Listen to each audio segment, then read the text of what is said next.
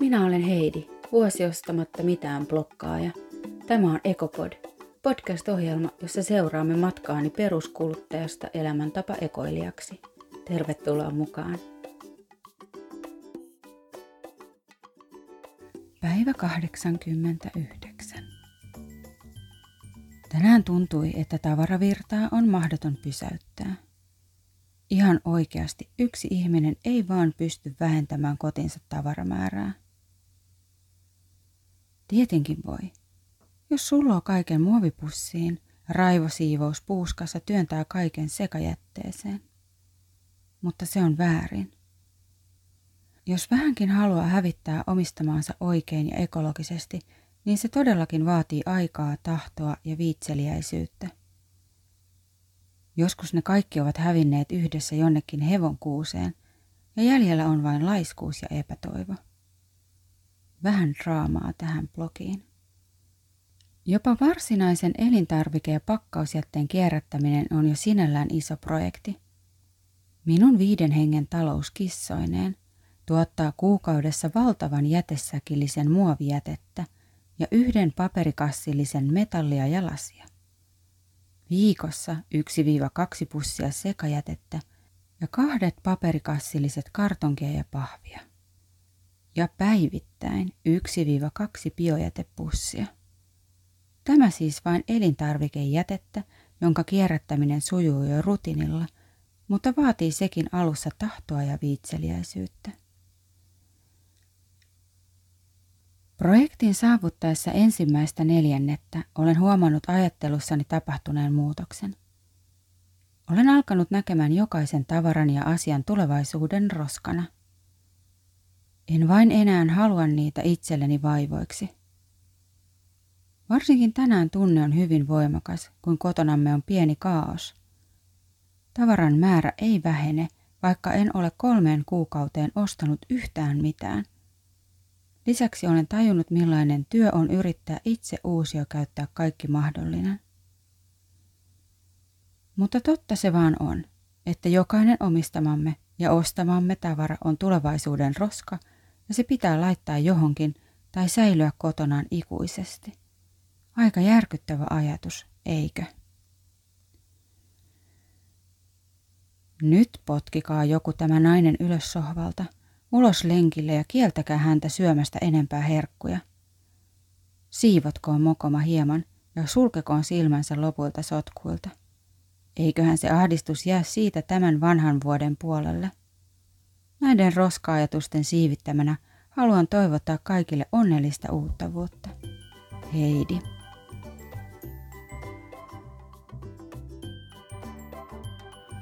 Jonain päivänä sitä vaan kaikki motivaatio on kateessa. Meillä jokaisella on semmoinen päivä.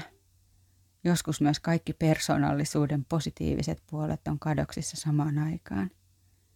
Jäljellä on vain tympääntynyt, kiukkunen ja tylsistynyt minä, joka puhisee, raivostuu, sättii tai vaipuu epätoivoon. Ihanaa. Kolme vuotta tekee ihmeitä. Mun lapset on kasvanut Mä oon itselleni tehnyt siivouslukujärjestyksen ja tavara on vähentynyt. Eikä kaos ihan niin usein nialaise mua sisäänsä kuin joku valtava merihirviö.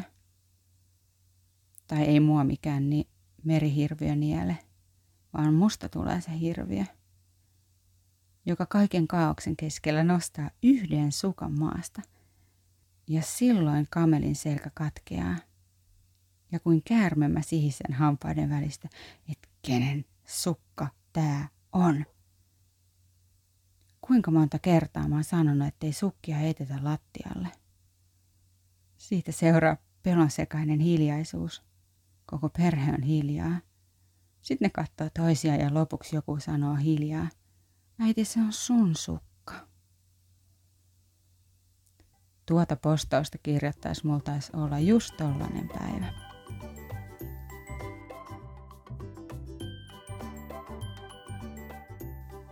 Kierrättäminen on työlästä.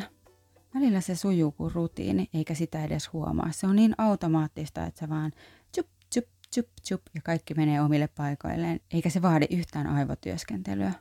Mutta joskus se on tosi raskasta ja siihen turhautuu.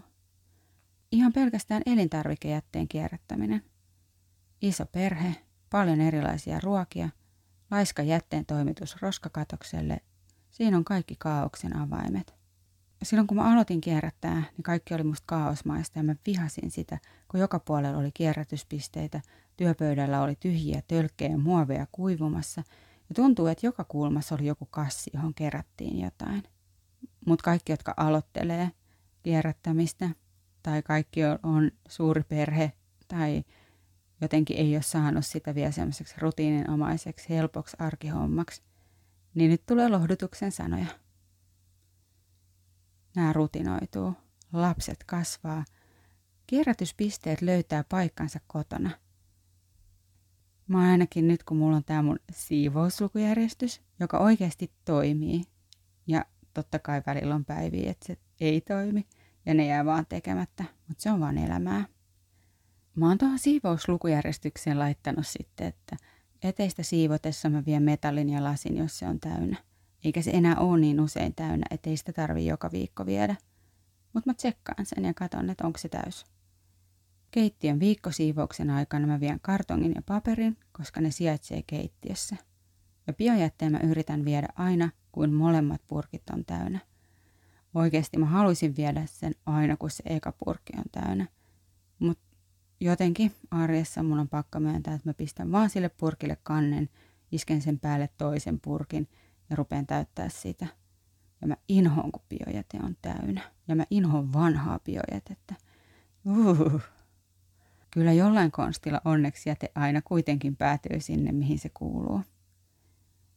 Kuin silmät aukeaa siihen, kuinka paljon elintarvikejätettä, muovia ja muuta sulut syntyy, niin se määrä tuntuu mykistävältä. Siis se on kerrassaan mykistyttävä.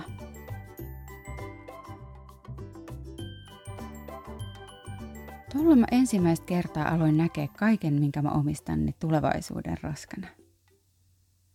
Aivan kaikkien tavaroiden, ruokien ja vaatteiden elinkaari päättyy joskus ja siitä tulee kierrätettävää roskaa. Jokaisen tavaran kanssa tehtävä yhteistyö päättyy siihen, että sun on tehtävä valinta. Säilytkö sä sitä sun kotona ikuisesti vai keksitkö sä sille jonkun uuden paikan tai miten sä kierrätät sen?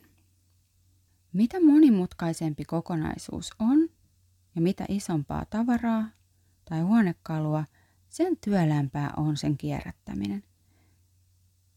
Ja sen enemmän siinä on kaiken maailman materiaaleja yhdistettynä metallia, luonnonkuitua, tekokuitua, muovia, erilaisia myrkkyjä ja muuta. Mitä monimutkaisempi tavara on, sen monimutkaisempaa se on kierrättää. Sen takia joku 10 euron sorttiasemamaksu tai muu tuntuu aika pieneltä hinnalta siihen nähden, kuinka iso projekti tuollaisenkin hävittäminen tai materiaalien talteen ottaminen on. Jopa kaikkein kallein ja himotuin merkkilaukkukin on joku kaunis aamu pelkkää jätettä. Se on käsittämätön ajatus. Ja nyt kun sä katsot kotona tavaraa, avaat kaappisi, katsot sen sisältöä, niin ymmärrät, että olet vastuussa niistä. Sä oot valinnut ne tavarat, sä oot vienyt ne kotiin, sä omistat ne. Ne on sun vastuulla ja ne kaikki on roskaa, jolle sun täytyy joskus tässä elämässä miettiä, että mihin sä sijoitat ne. Tuon oivalluksen jälkeen tapahtui muutama muutos mun ajatuksissa. Mä en enää oikeasti halunnut mitään uutta tavaraa, mitä mä en välttämättä tarttis. No toi oli ehkä, toi oli ehkä vähän liian ylevästi ja hienosti sanottu, koska kyllähän mä nyt himoitsen niitä kaupoissa niitä tavaroita. Onhan mä täälläkin monta kertaa sanonut, kuinka mä, että silmät porautuu johonkin tavaroihin, kun mä haluan niitä niin kovasti. Ja joskus mä haluan uutta niin paljon, että mä voisin ottaa vaikka jonkun jätesäkillisen pullon korkea. Mutta onneksi sit järki rupeaa leikkaamaan ja sitten mä rupean miettimään just tätä ajatusta. Ja toinen oivallus oli, ettei mikään tavara ollut enää hienompaa tai arvostetumpaa kuin toinen, vaan kaikkien päätepiste on sama elinkaaren lopussa. Siksi ainoat järkevät tavaran valintakriteerit ovat pitkäikäisyys, monikäyttöisyys ja korjattavuus. Kun mä rupesin miettimään tuota ajatusta, että kaikki on tulevaisuuden roskaa, niin yhtäkkiä mä näin kaikki tavarat roskana kaupassa. Ja kun mä katsoin niitä tavaroita, niin se roska oli kierretty pakkaukseen, joka oli myös roskaa. Ja ne pakkaukset oli pahvitelineessä, joka oli myös roskaa. Ja kun mä katsoin kaupas ympärille, niin tämä toistui joka ikisen tuotteen kohdalla.